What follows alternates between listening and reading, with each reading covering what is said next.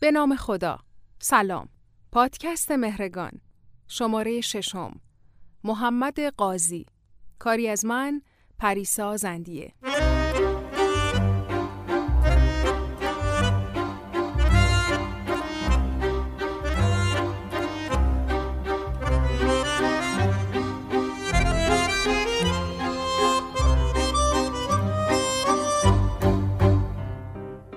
همیشه عاشق کتاب بودم. یعنی همونقدر که از مدرسه بدم میومد از کتاب خوشم میومد. اما بعضی کتابا یه جوری که اگه عاشق کتابم نباشی یا اگه خیلی کتابخونم نباشی احتمالا خوندیشو ازش خوشت اومده. مثل شازده کوچولو. من امروز می‌خوام از اولین نفری که شازده کوچولو رو به فارسی زبونا معرفی کرد بگم. از شاهرگ ترجمه فارسی. کسی که زبان مادریش کردیه اما تسلطش به زبان فارسی و گستردگی لغاتش اونو تبدیل کرده به یکی از نامدارترین مترجمهای ایرانی. محمد قاضی چیزی بیشتر از یه مترجمه. دلبستگیش به وطن و زبان فارسی و صد البته پایبندیش به ادبیات محمد قاضی رو تا جایی بالا برده که میشه بهش گفت پدر ترجمه ایران. ای عزیزترین عزیزان ای سرودی عاشقانه سرزمین محبوب من شعر پاک لاله هایی لاله هایی جاودانه سرزمین محبوب من. تو امید بودن من. از بهارانت بقایم. با صدای بودن تو از سکوت خود رهایم. با صدای بودن تو از سکوت خود رهایم.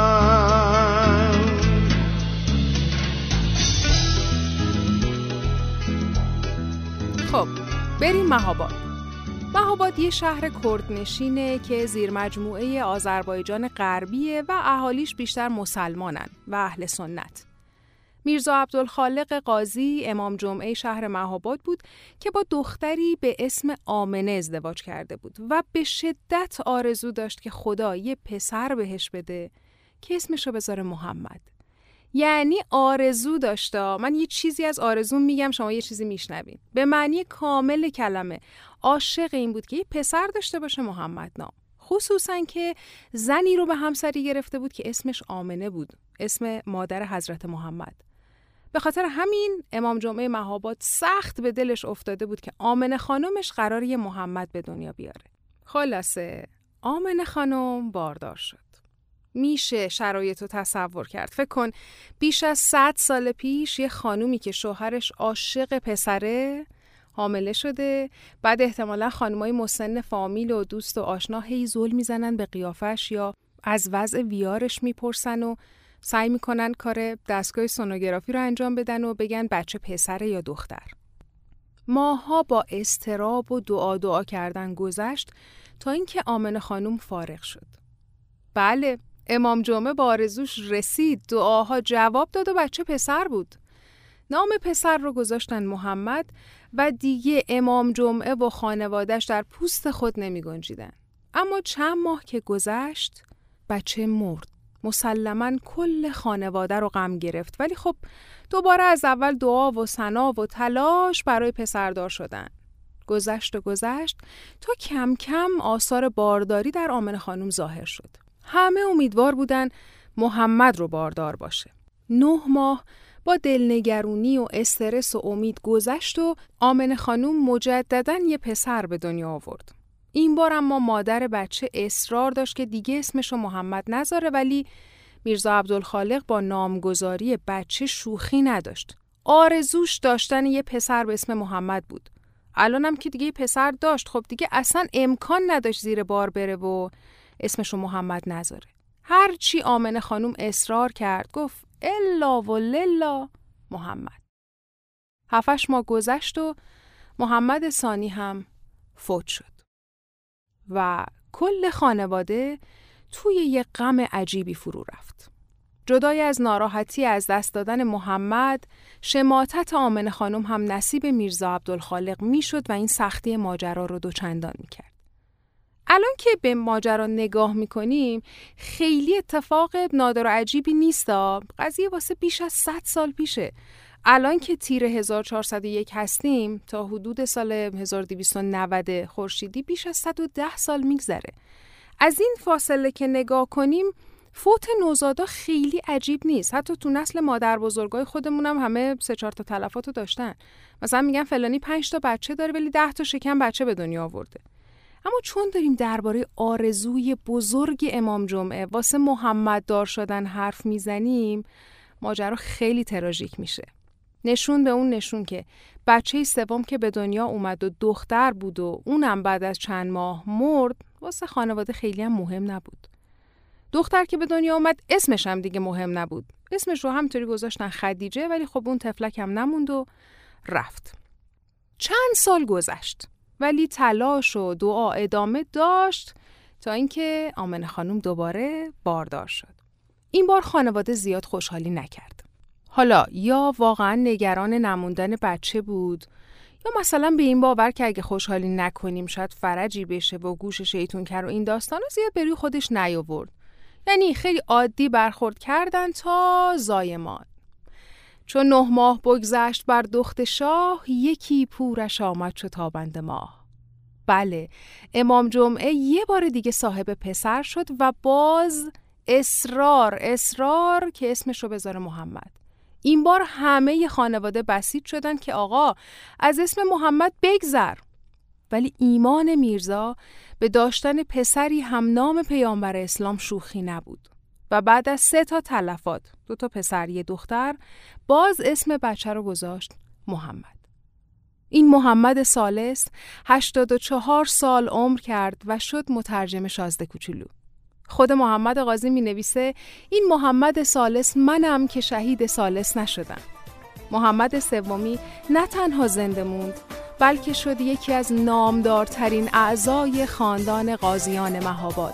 مرداد 1292 خورشیدی مهاباد محمد قاضی مترجم نامدار ایرانی متولد شد.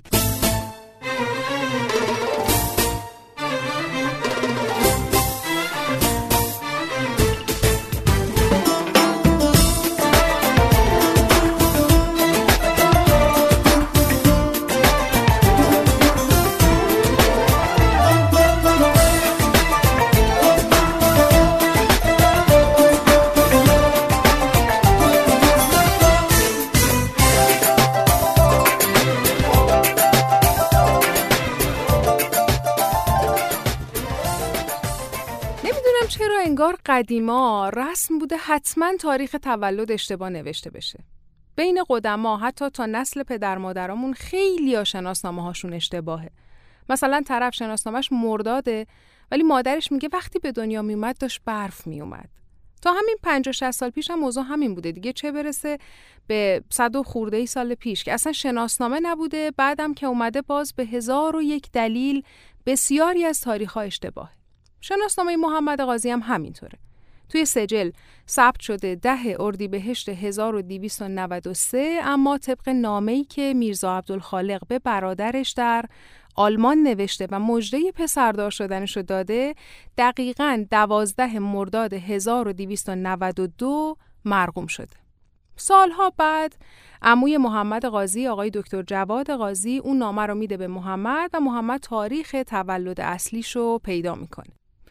چند سال بعد از تولد محمد میرزا عبدالخالق و آمنه خانم یه دخترم به دنیا میارن ولی خب اونم اسمش چندان مهم نبوده و یکی اون وسط پیدا میشه اسم بچه رو می‌ذاره سغرا حدوداً یک سال بعد از تولد محمد قاضی جنگ جهانی اول شروع شد و کل ایران با همه بیطرفی درگیر جنگ شد. علل خصوص شمال و شمال غربی آذربایجان. اما مهاباد دو تا مشکل بزرگ داشت یکی اینکه هم میدون جولان قوای روس بوده هم عثمانی یعنی دو تا دشمن همزمان در مهاباد حضور داشتند و این مشکل بزرگی بود اما مشکل بعدی این بود که به شکل عجیبی بسیاری از شهروندان متعصب از جمله خانواده قاضی به هواداری از دولت عثمانی علیه روسا فتوای جهاد داده بودند و با روسا درگیر می شدن. ایران در اون جنگ اعلام بیطرفی کرده بود. یعنی قاعدتا نه سر پیاز بودیم نه ته پیاز. ولی خسارت های مالی و جانی زیادی داشتیم و مهاباد به طور ویژه با اون حکم جهاد درد سرای زیادی متحمل شد. جوری که وقتی شهر دست روسا میافتاد کسایی که هوادار عثمانی بودن شناسایی می شدن و ناچار بودن شهر رو یا حتی ایران رو ترک کنن. که اتفاقا در یکی از این کوچهای اجباری توی یکی از دهات سقز وقتی محمد حدوداً 6 ساله بود پدرش مریض شد و مرد. محمد قاضی توی خاطراتش می نویسه ای کاش پدرم امام زنده بود و می‌دید که سرانجام در این نبرد نامگذاری محمد بر شیطان پیروز شده و آخر توانسته از پسری محمد نام از خود بر جای بگذاره.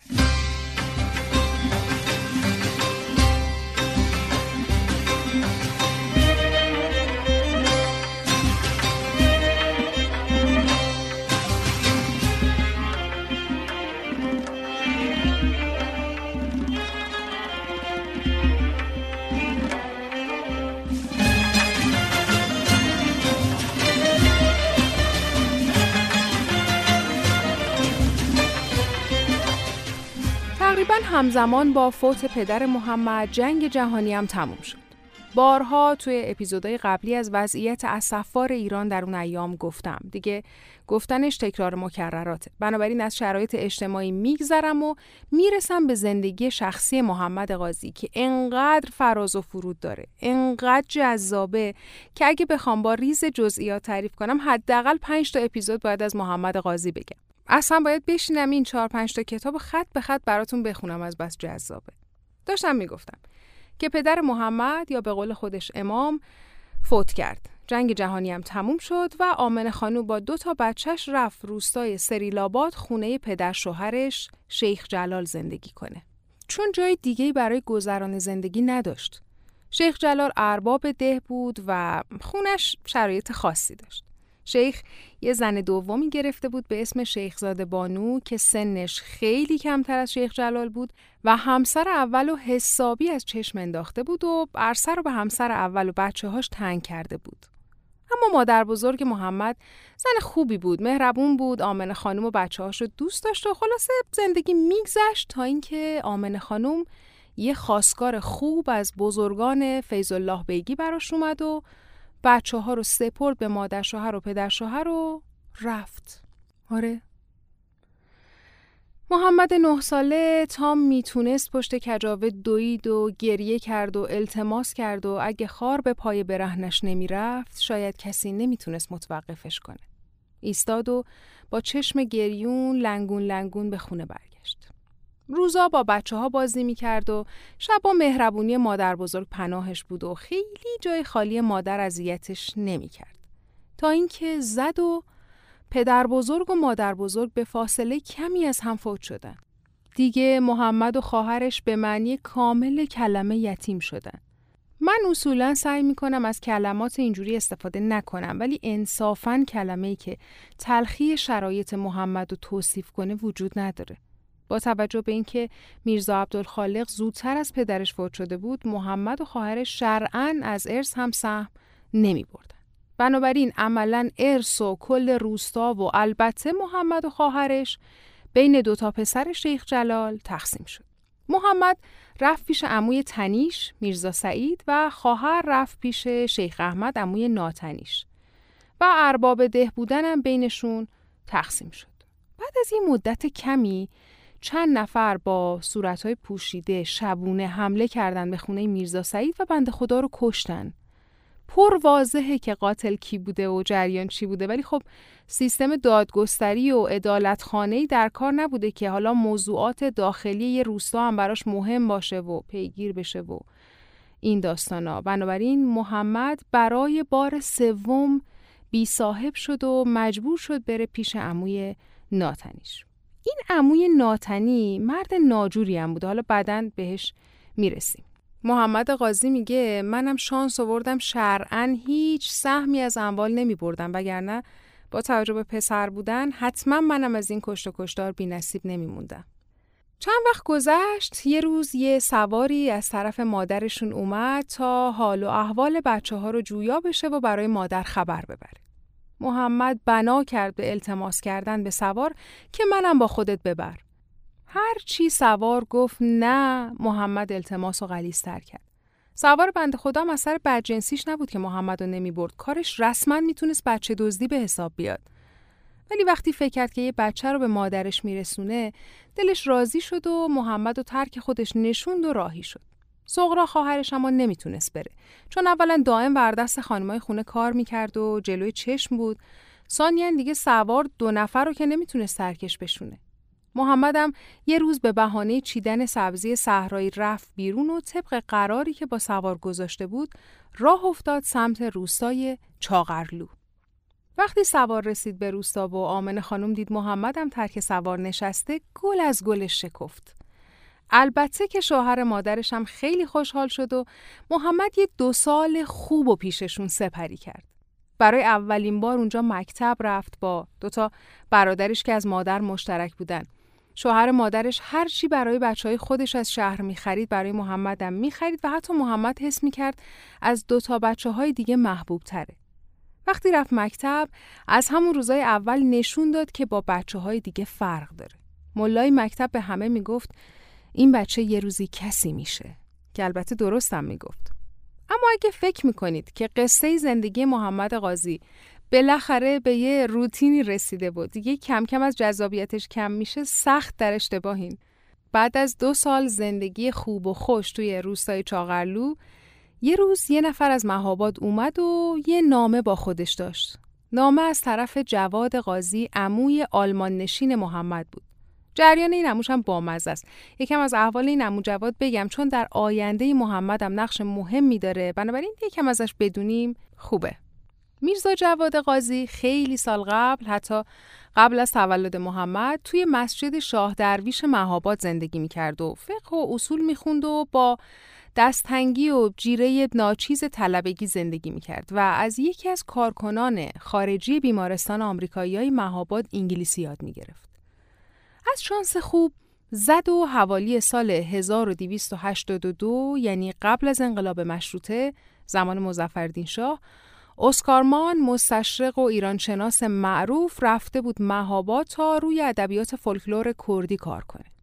اسکارمان به دستیار احتیاج داشت و چه کسی بهتر از میرزا جواد که هم یه کمکی انگلیسی بلد بود هم از ادبیات فولک کردی سر در می آورد.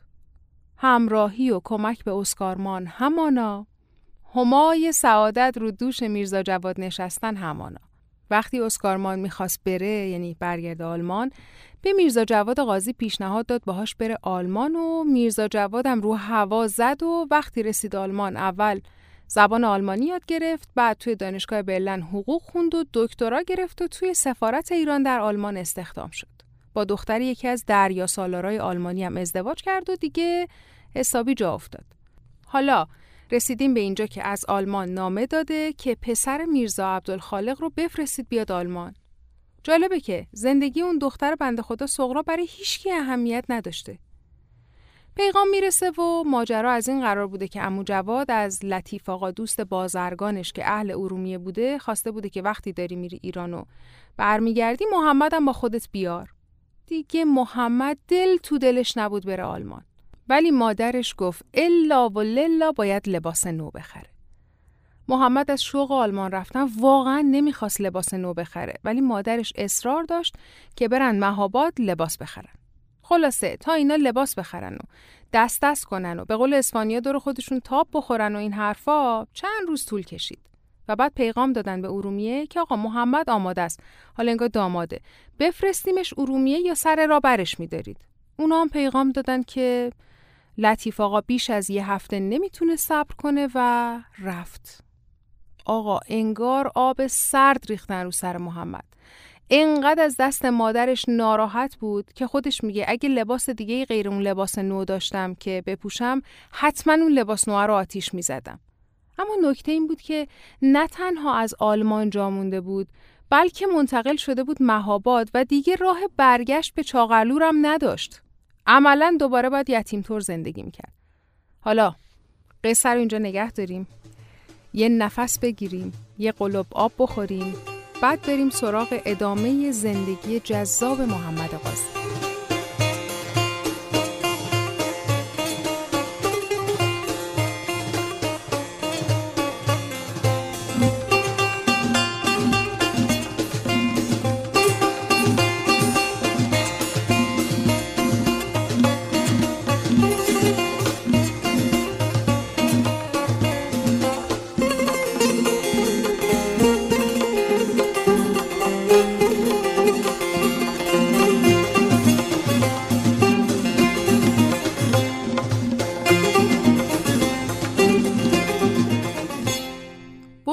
خانواده قاضی مهاباد از جمله قاضی بزرگ یا قاضی علی که پسر عموی پدر محمد بود صلاح دیدن که محمد پیش مادرش بر نگرده و حالا که یه سوادی داره و ذکاوتی از خودش نشون داده بمونه مهاباد و درس بخونه تا بلکه چیزی بشه.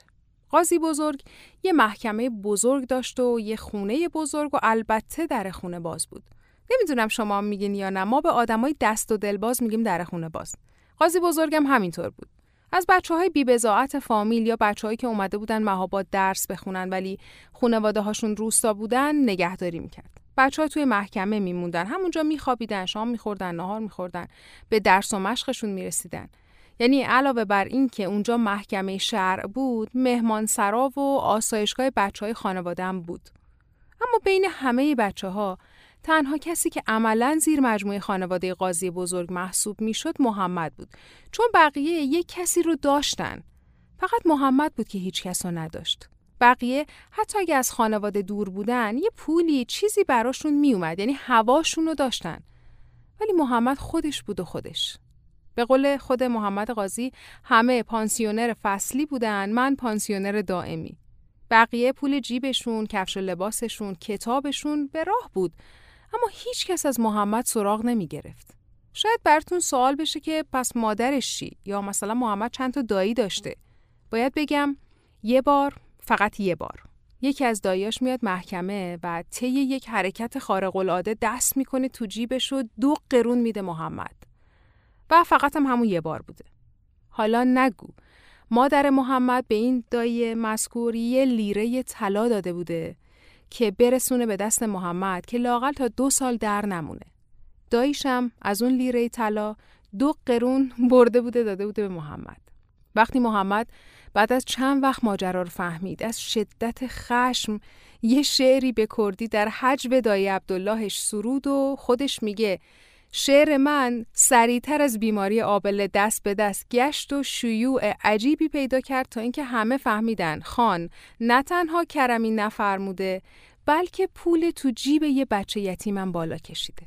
در نتیجه محمد هیچ منبع ثابتی برای تأمین مایحتاج زندگیش نداشت ولی چون با ارزه بود بالاخره یه جوری روزگار رو میگذروند. مثلا از رسیدگی به یکی از پسرای لوس و نازنازی فامیل که چند سالی از خودش کوچیکتر بود پول در می آورد. مادر بچه و جیه خانم سپرده بود به محمد که هم به درس و مشق بچهش رسیدگی کنه هم زمستونا به وقت برف و یخبندون موقع مدرسه رفتن مراقبش باشه. محمد قاضی میگه زمستونا که زمین یخ میبست و یه جاهایی از مسیر ممکن بود این بچه لیز بخوره یا مثلا دست و پاش یخ می‌کرد یهو وای میساد مثل مادر مرده ها زار می‌زد بعد من کولش می‌کردم میبردمش. خب به جاش وجیه خانومم براش گاهی کفش و لباس می‌خرید یه وقتا هم پول تو جیبی بهش می‌داد. یا مثلا یه راه دیگه که محمد باهاش یه پولی در می آورد این بود که وقتی بزرگای قوم و خیش از روستا به شهر می اومدن و یه اتاقی چیزی می گرفتن دوست داشتن شبا که دور هم میشینن یه کسی که سواد داره براشون کتاب بخونه. محمدم حالا قبل شام یا بعد شام یه دو ساعتی می‌رفت براشون کتاب می‌خوند. داستان امیر حمزه یا امیر ارسلان یا حسین کرد می‌خوند و آخر سر اون آقایون حالا یا تک تک پولی بهش می‌دادن یا روی هم پول میذاشتن و می‌دادن تا خرج زندگی کنه. اینه که قاضی بزرگ نگران تهیه مایحتاج زندگی محمد نبود. محمد هم بی کفش و لباس نمیموند. البته قاضی بزرگ با اون کیابیا و ثروت منطقا اصلا نباید نگران خرجه یه بچه کوچیک می‌شد ولی اینم از اون جاهاییه که چون صد سال ازش گذشته نمیشه با عقل و شرایط الان بررسیش کرد و قضاوتش کرد. قدیما یه چیزایش واقعا عجیب بوده مثل برخورد با یتیما. چون دیگه نهایتا کفش و لباس و کتاب یه بچه ده ساله چقدر مگه هزینه داره؟ اونم صد سال پیش اونم مهاباد. لالزار که نمی آوردنش واسه خرید. نمی‌دونم واقعا. یه راه خیلی جالب دیگه هم که محمد باهاش دو قرون پول در می آورد. این بود که یه مرضی رایج بوده قدیما به اسم ورم تحال. بعد خب اون موقع که دارو و پزشک و اینا که نبوده فقط یه راه درمان خرافی وجود داشته. اونم این بوده که یه یتیم نابالغ در حالی که با پشت خنجر به جای ورم ضربه می‌زده یاسین بخونه. این شرایط کمتر کسی داشته که هم یتیم باشه هم نابالغ باشه هم قرآن خوندن بلد باشه. ولی همه اینا در محمد جمع بوده بنابراین بهترین گزینه بود برای تبابت آخر سرم یا دو قرون بهش پول می‌دادن یا یه خروسی چیزی در ازا بهش می‌دادن که خب ترجیح محمد پول بود اما اگه نداشتن خروس رو می‌گرفت و می‌برد می‌داد مطبخ خونه قاضی بزرگ. حالا جالبه که محمد میگه نمی‌دونم چرا خیلیاشون خوب می‌شدن واقعا.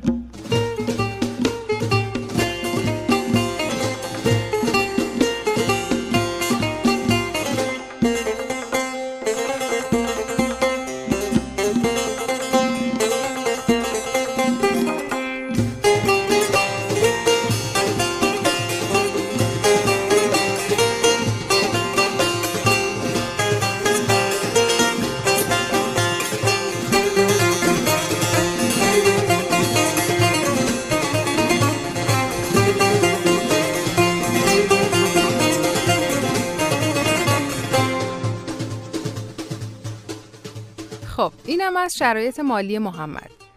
درباره شرایط تحصیلیش وقتی دیگه مهاباد موندگار شد و بزرگترا دیدن محمد مکتب رفته و سواد داره بردنش دبستان سعادت مهاباد. بعد از یه بررسی که ما امروزی بهش میگیم تعیین سطح گذاشتن محمد کلاس سوم بشینه. بعد از یه مدت که فهمیدن امه جز و دیباچه گلستان و بلده بردنش چهارم. کلاس پنجم که تموم شد یه روز محمد زد به سرش و یه نامه نوشت گذاشت لای یکی از کتابای قاضی بزرگ و بدون برنامه و آزوقه راه افتاد سمت سریلاباد همون روستای پدریش. اهالی محکمه و خانواده قاضی بزرگ اول فکر کردن محمد افتاده تو رودخونه و سپردن تا چند روز دنبال جنازش بگردن. بعد ناامید شدن اما بعد یه مدت نامه رو پیدا کردن و فهمیدن محمد رفته. محمد خودش هم نمی‌دونست چرا رفته. فقط راه افتاد و دم غروب رسید حوالی سریلاباد این سفرم خیلی سفر جذابیه. یعنی توی این ماجرا نزدیک بود محمد سالسم کشته بشه که خدا برای ایران و ادبیات ایران و ترجمه حفظش کرد. دم غروب رسید و دید چند تا دختر دارن تاپاله گاو و پشکل گوسفند جمع می‌کنن واسه سوخت. ببخشید که معدبانش الان خاطرم نمیاد ولی خب همینا رو جمع می‌کردن. از روی مشخصاتی که از خواهرش به یادش مونده بود شناختش. اما خواهرش محمد رو نشناخت. وقتی اشک ریزون خودش رو معرفی کرد خواهرش از شدت شوق دیگه رو پا بند نبود. دوون دوون رفت سمت روستا که خبر اومدن برادرش رو به خانواده اموش بده. البته اموش که اون موقع سفر بود نبود. ولی بقیه خیلی خوشحال شدن لاقل ظاهرا خوشحال شدن. هموش مرد عیاشی بود و اگه یادتون باشه سر برادرش رو زیر آب کرده بود و مالک بلا منازع ده بود. همیشه هم چهار تا زن عقدی داشت که به جز یکیشون که از خانواده مهمی بود بقیه رو چند وقت یه بار عوض می‌کرد و زن تازه عقد می‌کرد. شاید براتون سوال باشه که خب چرا سیغه نمی‌کرد دلیلش اینه که اهل سنت رسم سیغه ندارن به همون چهار تا عقدی بسنده می‌کنن محمد اونجا موند و یه مدت گذشت امو شیخ احمد بارها اومد و رفت و اومد و رفت ولی اومدن محمد و دیدن محمد اصلا براش اهمیتی نداشت. یه شب که امون نبود همسر اولش همون زنمویی که مهم بود و نمی‌شد طلاقش داد مریض شد در حدی که خطرناک شد. محمد و همراه یه خاتون فرستادن بره شیخ احمد رو خبر کنه. شیخ احمد رفته بود روستای مادرش یالاباد. وقتی محمد و خاتون رسیدن و خبر دادن به امو و خواستن فردا صبحش برگردن شیخ زاده بانو همون زن دوم پدر بزرگ تا فهمید محمد کیه دعوتش کرد به اندرونی تا باهاش صحبت کنه. اینم بگم که برای خودش دم و تشکیلاتی به هم زده بود و چون انداخته بود که صاحب کرامته و از راه دور و نزدیک می اومدن برای شفا گرفتن و این صحبت ها. اما این خانم صاحب کرامت تا فهمید محمد کیه کلی شماتتش کرد که تو برای ارث و میراث اومدی و بیجا کردی و این حرفا اما سر شام دیگه باهاش با مهربونی رفتار کرد و شب جاشو انداختن توی اتاق و خوابید اما دم صبح دید همون خاتونی که دست راست شیخزاده بانو بود به اسم آیش خاتون با فانوس اومد و بیدارش کرد و بهش گفت لباساتو بپوش و را بیفت. به هیچ سوالی هم جواب نداد. محمد و برد و دم در سپردش به یه جوونی و کلی هم سفارش کرد که برسونتش فلانجا و قربون صدقش رفت و فرستاد بره. رفتن و رسیدن به یه خونه که صاحبش یکی از خورده مالک های روستا بود. اونجا محمد تازه فهمید اوضاع از چه قراره. اون جوون که اسمش اسماعیل بود پسر همون آیشه خاتون بود و اون آقا و خانوم که رسیدن خونشون هم خاله ناتنی و شوهر خاله محمد بودن. نگو که آیش خاتون از طرف شیخزاده بانو معمور شده بود که دم صبح محمد رو بکشه که هوای پیگیری ارث و میراث به سرش نزنه. آیشه خاتونم که از رزالت شیخزاده بانو با خبر بود و واسه خانواده محمد هم احترام زیادی قائل بود قبل صبح تصمیم گرفته بود محمد رو برسونه به خاله ناتنیش که البته محمد اصلا تا اون موقع از وجود خالش با خبر نبود از اونجا هم بردنش به روستای دیگه پیش قاضی اسکر برادر قاضی بزرگ که یه چند وقتی بی سر صدا بمونه تا آبا از آسیا بیفته بعد بفرستنش مهاباد قرار شد هر وقت یه کاروانی رفت سمت مهاباد محمدم راهی کنن که تا یه کاروان بیاد و بره سمت مهاباد سه ماه طول کشید و اون سه ماه بهترین دوران عمر محمد بود. قاضی اسکر و همسرش بچه نداشتن و هم نمی اومد که محمد رو به فرزندی قبول کنن. اما دیدن حیفه بچه به این باهوشی توی یه روستای دور افتاده بمونه بهتر برگرده مهاباد درسش رو ادامه بده. یه نامه هم به قاضی بزرگ نوشت که از سر تقصیرات محمد بگذره و تمام. خلاصه کارواندار محمد و با نام تحویل محکمه داد و نه خود قاضی بزرگ نه خانوادش هیچ کدوم محمد و شماتت نکردن و دوباره رفت مدرسه و زندگی به حالت عادی برگشت. اما این بار دیگه چسبید به درس و حسابی درس می‌خوند تا اینکه خرداد 1307 امتحان نهایی رو با معدل نزدیک به 20 پشت سر گذاشت و بین چهار نفر داوطلب شاگرد اول شد. خودش میگه اگه کس و کار نزدیکتر و دلسوزتری داشتم حتما بعد از دبستان منو میفرستادن تبریز یا تهران چون مهاباد دبیرستان نداشت در همین احوال با خبر شد که اموش میرزا جواد که دیگه شده بود دکتر جواد قاضی که قبلا گفتم رفته بود آلمان و حقوق خونده بود برگشته بود ایران و تهران زندگی می‌کرد. محمد تصمیم گرفت یه نامه به اموش بنویسه و ازش کمک بخواد تا بره تهران و درس بخونه. با توجه به علاقه هم که دکتر جواد قاضی به پدر مرحوم محمد داشت حد می‌زد که قبول کنه و خلاصه محمد نامه رو نوشت و توی خیالاتش راهی تهران شد. اما یه مدت گذشت و نامه جوابی نداشت. دوباره نوشت بازم بی جواب موند. سه باره نوشت بازم جوابی از تهران نرسید. با خبر شده بود که اموش از همسر آلمانی جدا شده و برگشته ایران و توی تهران با یه خانواده فقیر ولی اصیل وصلت کرده و عروس هم 15 سالی از امو جان کوچیکتره و خلاصه حد زد که امو باید الان در تدارک عقد و عروسی و ماه اصل باشه. برای همین به برادرزاده نادیدش اعتنایی نکرده. در همین حین مدیر یه دبستانی نزدیک میان دو آب شنید که محمد با معدل خوب شاگرد اول شد. قبلا هم توی محکمه قاضی بزرگ دیده بودش بنابراین بهش پیشنهاد کرد بیا تو مدرسهش معلمی کنه با حقوق ماهی 15 تومن با اینکه محمد دستش تنگ بود و این 15 تومن پول قابل توجهی محسوب می‌شد ولی مغزش فرمان دیگه ای می‌داد می‌دونست که معلم شدن توی روستا اونو به موفقیت نمیرسونه باید تلاش کنه به جاهای بالاتری برسه باز در همین احوالات یه آقایی به اسم عبدالرحمن گیو از کردستان عراق رفته بود مهاباد تا یه کسب و کاری را بندازه. بغداد درس خونده بود و اومده بود تا چیزایی که یاد گرفته رو آموزش بده و یه جورایی آموزشگاه بزنه. بنابراین روی یه پارچه نوشته بود زبان عربی، فرانسه، عکاسی، حروف چینی، گراورسازی و صحافی تعلیم داده می شود. بند خدا منتظر کرور کرور مشتری بود ولی خب حروف چینی و گراورسازی و صحافی که عملا به کار مهاباد نمی اومد چون چاپخونه و روزنامه و اینا نداشت عربی هم که مجانی توسط مله های مکتب خونه ها و طلبه ها آموزش داده می‌شد ضمنا فقط برای قرآن خوندن بود و فهم علوم دینی یعنی کسی سراغ عربی محاوره نمی‌رفت و یاد گرفتن زبان فرانسه هم که اون موقع توی مهابات گناه کوچیکی نبود محمد قاضی می نویسه مردم آن موقع انقدر خرافاتی و کهنه پرست بودند که تحصیل زبان ملت‌های غیر مسلمان را مجاز نمی‌دونستند و کلا معتقد بودند هر تحصیلی غیر از فقه و اصول و شرعیات مکروهه. با این وصف تنها مشتریای عبدالرحمن گیو مشتریای عکاسی و یاد گرفتن عکاسی بودند و یه متقاضی هم برای زبان فرانسه داشت که محمد قاضی بود. بله، همینجا دقیقا همینجاست که کم کم داره دروازه های بزرگ و بینهایت ترجمه به روی محمد قاضی باز میشه.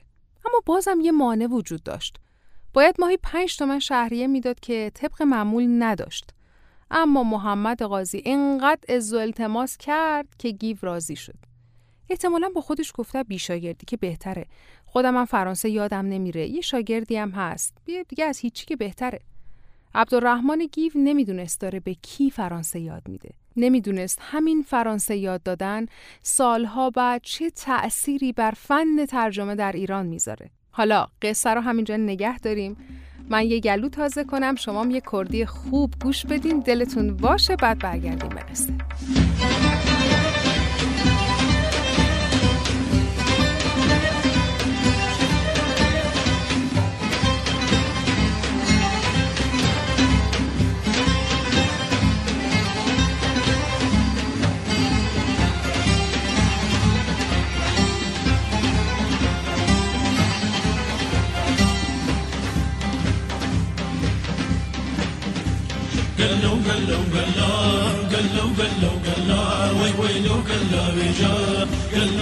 قلا وي ويلو قلا بيجا خذ لي من السنين خذ لي من السنين او بجنوب على رزا او بجنوب على رزا او بجنوب على رزا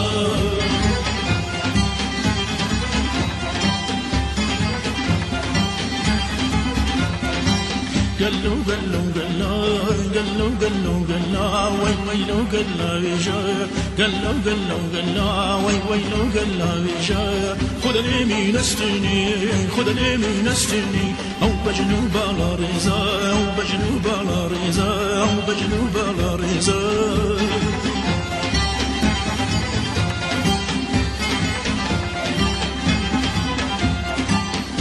الشهر الحانا والله الشهر الحانا قنقن خمي في رشكم هل الشهر الحانا والله الشهر الحانا قنقن خمي في رشكم والله ندوي بغلاكات قنا ندوي بغلاكات وي وي دلوكي خشكم قلو قلو قلا وي وي لو قلا بيشام قلو قلو قلا وي وي لو قلا بيشام خذ من السنين خذ من السنين.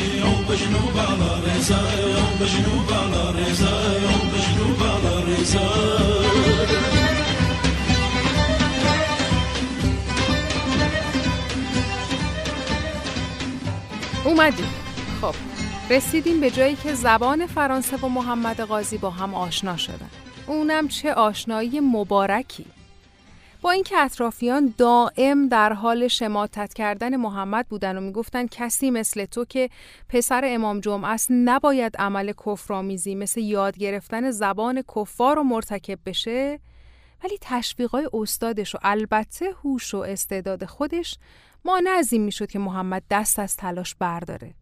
تا اینکه کتاب اول آموزش زبان فرانسه رو دو ماه تموم کرد و چون کتاب دوم در دسترس نبود آموزش زبان فرانسه هم مثل مدرسه رفتن متوقف شد و باز هوس نامه نوشتن به امو جواد به سرش افتاد.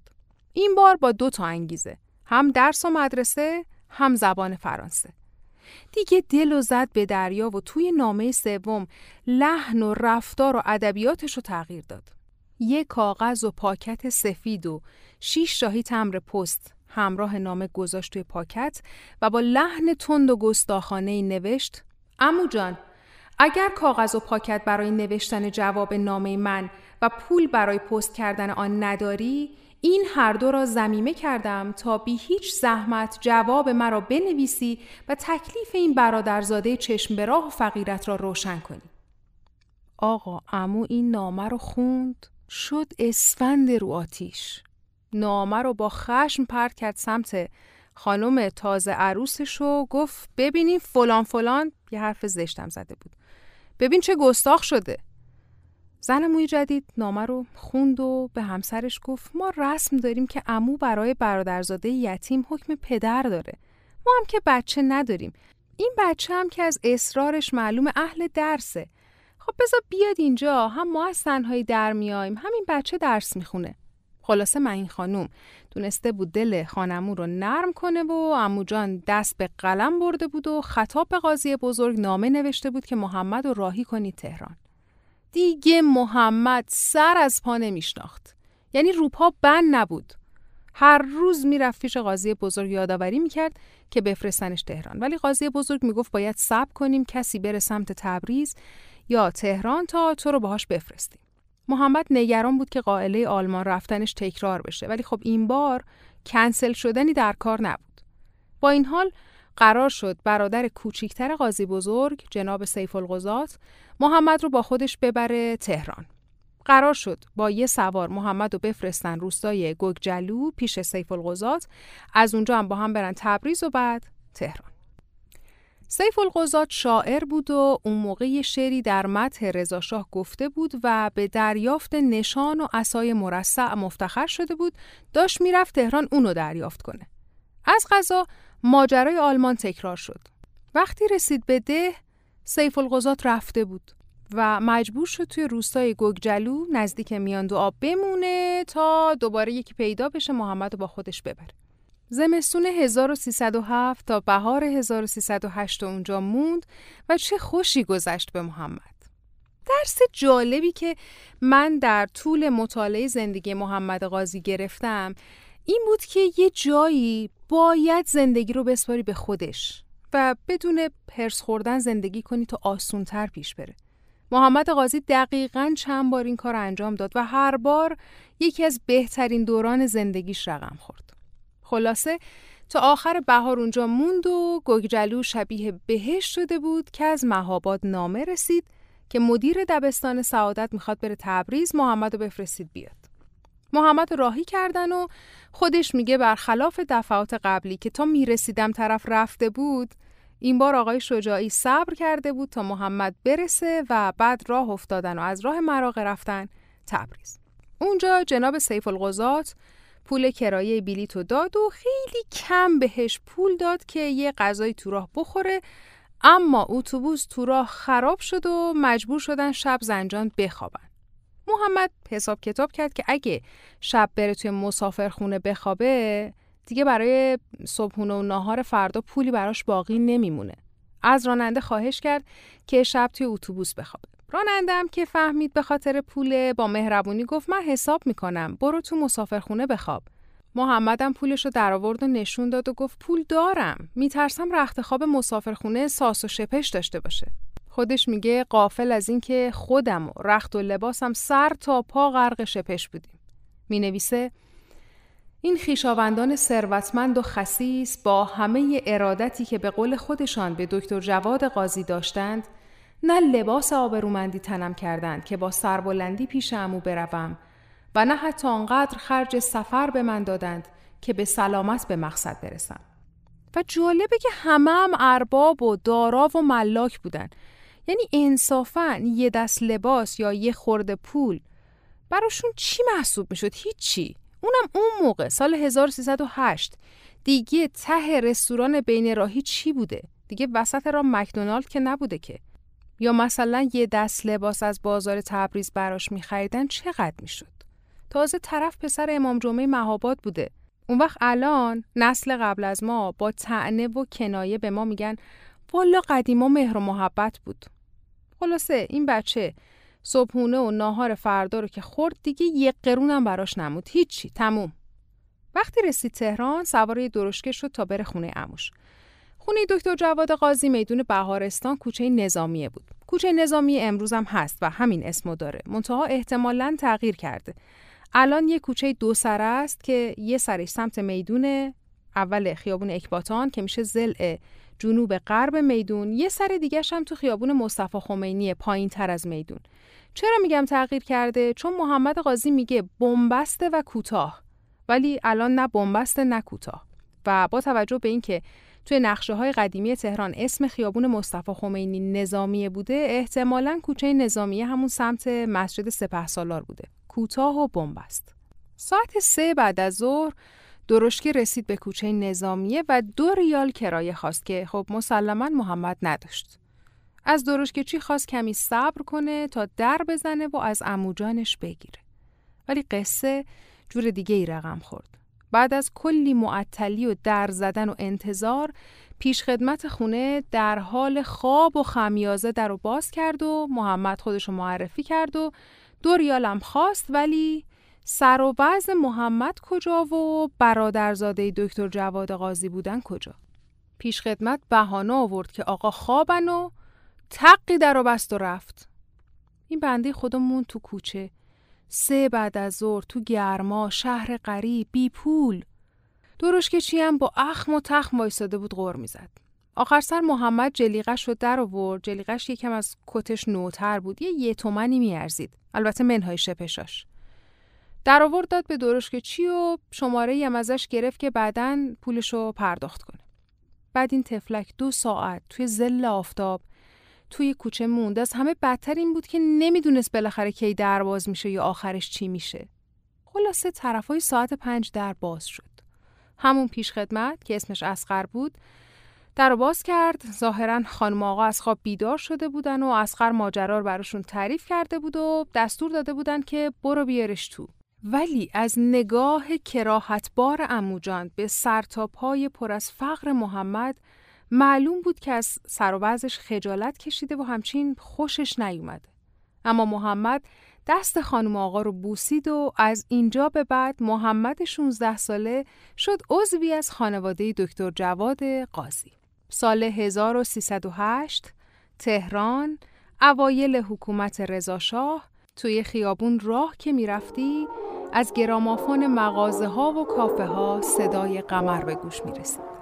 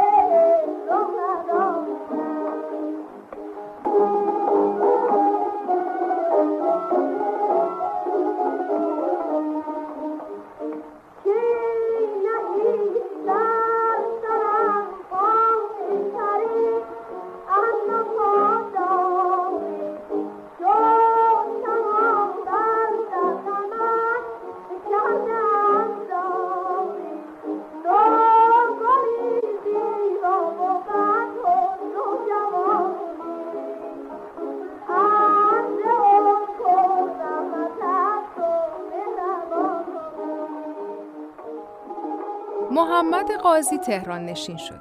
همون اول بسم الله یکم به سر و رسیدن البته یکم که چه ارز کنم با اولین چپش هایی که روی رخت خواب مشاهده شد لرزه به تن اهل منزل انداخته و اول بردنش قرنطینه بعد یه شستشوی حسابی بعدم رخت نو و مرحله آخر سوزوندن لباسای قبلی و دیگه قرنطینه تموم شد بعد محمد خیلی معصومانه از اون جلیقه که گرو گذاشته بود یاد کرد و اهالی منزل گفتن ببین دیگه اونو فراموش کن کلا اما درباره فارسی حرف زدن و فارسی یاد گرفتن محمد این بخش و این بازه زمانی از زندگی محمد قاضی بر مترجم شدنش خیلی تاثیر داشت.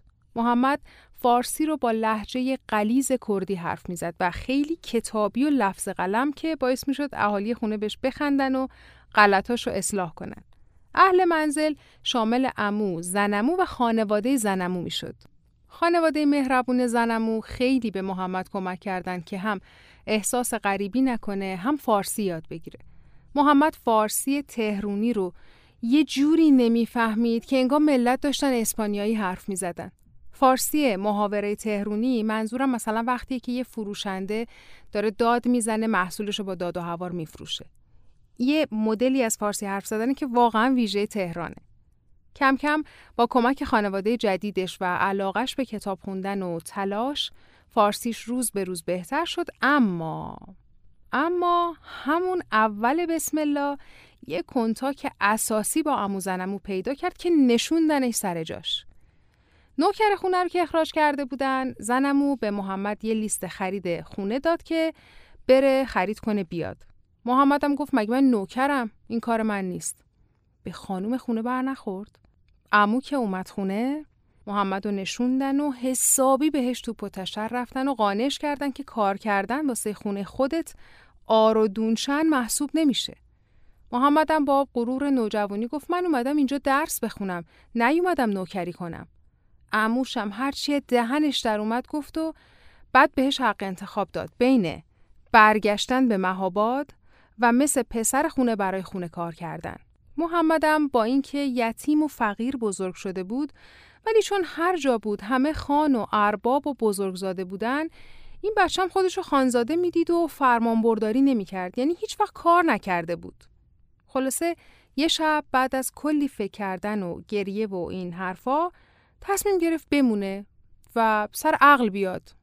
فرداش زودتر از امو و زنمو بیدار شد و سماور رو آتیش کرد نون گرفت میز و چید و وقتی که خانم بلند شد گل از گلش شکفت. امو رو صدا کرد و کلی از تصمیم محمد خوشحال شدن.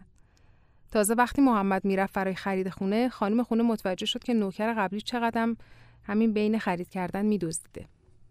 چند روز قبل از باز شدن مدارس محمد و اموش با کارنامه درخشان محمد رفتن دارالفنون و ثبت نام کردند.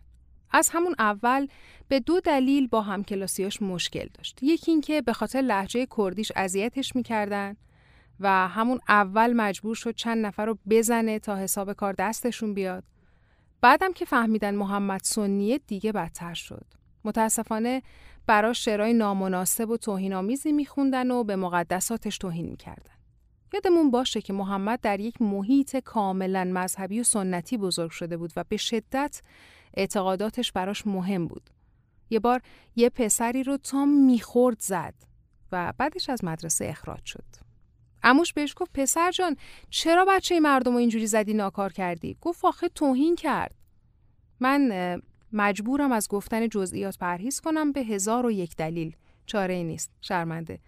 ولی خلاصه آخر اموش وساطت کرد و تعهد داد و قرار شد دوباره برگرده مدرسه. حالا این گذشت یه بار دیگه سر امتحان شرعیات به مشکل خورد. محمد شرعیات از بر بود. انتظار نمره 19 و 20 داشت اما وقتی کارنامه اومد دید ده گرفته. رفت پیش مدیر شکایت کرد و انقدر اصرار کرد تا ورقش رو دوباره بررسی کردن و دیدن بله حق با محمده. مدیر از معلم شرعیات پرسید چرا اینجوری کردی؟ معلم جواب داد چون محمد سنی مذهبه و به چیزایی که نوشته اعتقاد نداره. منم انقدری بهش نمره دادم که نیفته. اینا گذشت. متوسطه اول تموم شد و قرار شد محمد انتخاب رشته کنه. بین ادبی و علمی یکی رو انتخاب کنه و پیش بره. همین مشکلی که نسل ما با انسانی و ریاضی تجربی داره اون موقع بود. اموش گفت الا و للا باید بری علمی. هرچی محمد گفت بابا به خدا من همون قدری که تو درسای ادبی خوبم تو درسای علمی بدم. به خرج اموش نرفت که نرفت. هر چی گفت بابا من تو درس فرانسه اینقدر خوبم که باعث تعجب هم است. اما بازم نتونست اموش قانع کنه و آخر سر وارد رشته علمی شد.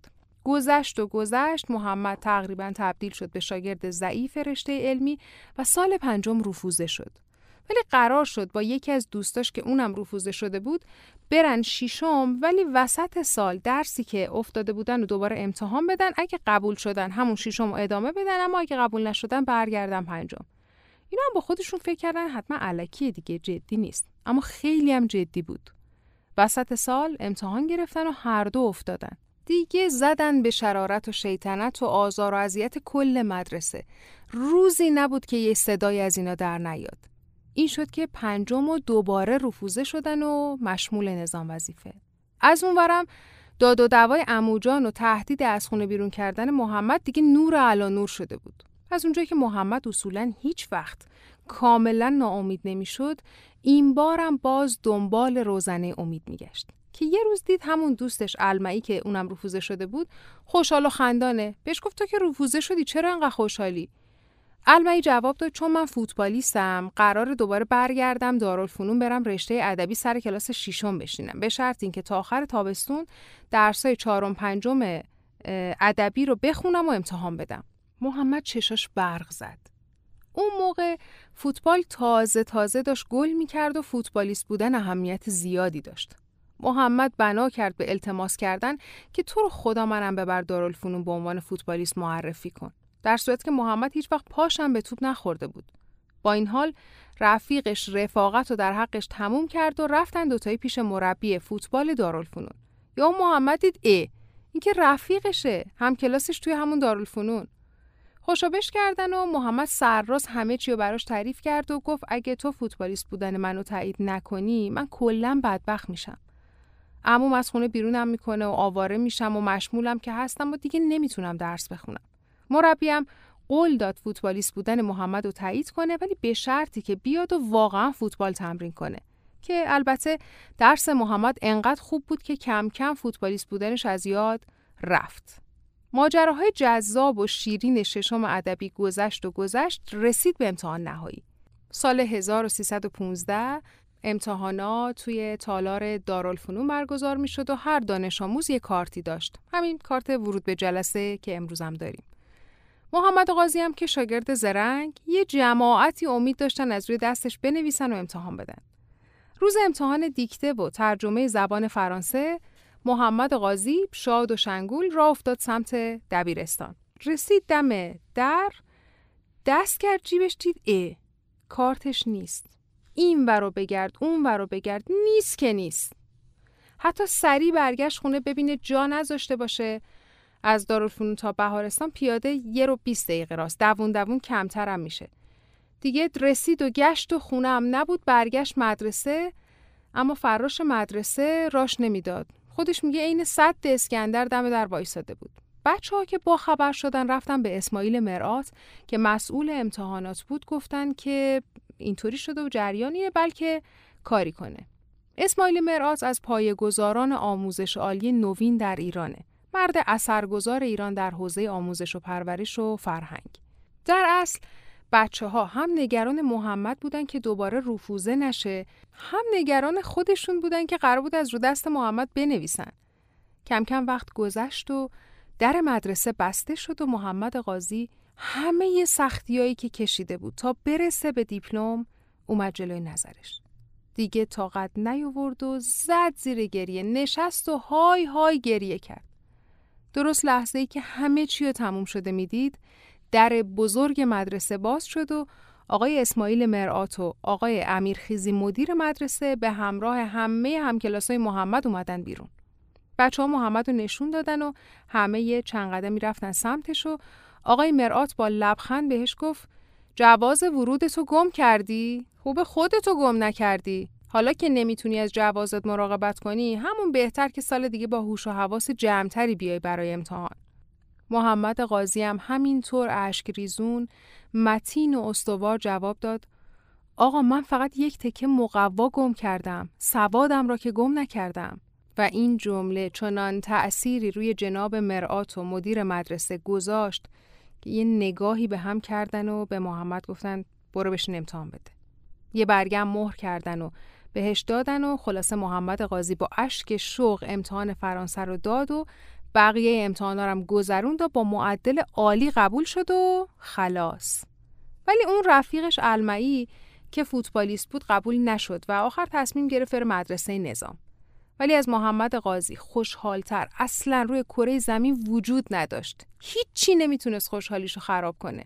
وقتی نتایج اومد اموش که از اداره برگشت دیگه امون نداد بیاد داخل و لباس عوض کنه. بدو بدو رفت خبر قبولی و معدل خوب دیپلمش رو به اموش داد و آقای دکترم بهش تبریک گفت و با لبخند دستش رو فشرد. ندیگه پا میشم این بار خالی از هر شک و تردید. میرم اون بالاها مغرور. تا بشینم جای خورشید تن به سایه ها نمیدم. بس هرچی سختی دیدم انقدر زجر کشیدم. تا به آرزوم رسیدم. بزار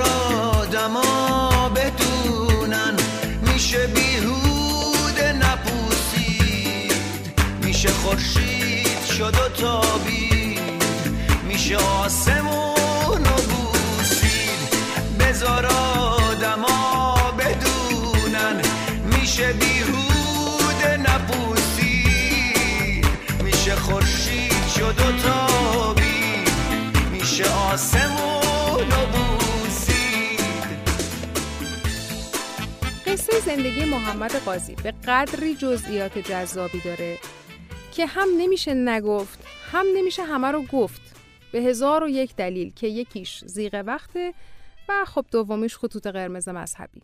اما یه چیزایی رو دلم نمیاد نگم. انگار حس می‌کنم با نگفتن یا خیلی خلاصه کردن دارم کم می‌ذارم. حیفه خیلی حیفه. بنابراین از دانشگاه رفتم به بعد و در یک اپیزود دیگه میگم براتون تا این اپیزود خیلی طولانی نشه. این بخش اول زندگی محمد قاضی بود. مترجم نامدار ایرانی. همراه من باشین که زندگی محمد قاضی یه لحظه هم از هیجان نمیفته به زودی بخش دومم منتشر میشه. ممنونم که مهرگان رو به دیگران معرفی می‌کنید. در نور و عشق باشید در پناه پرونده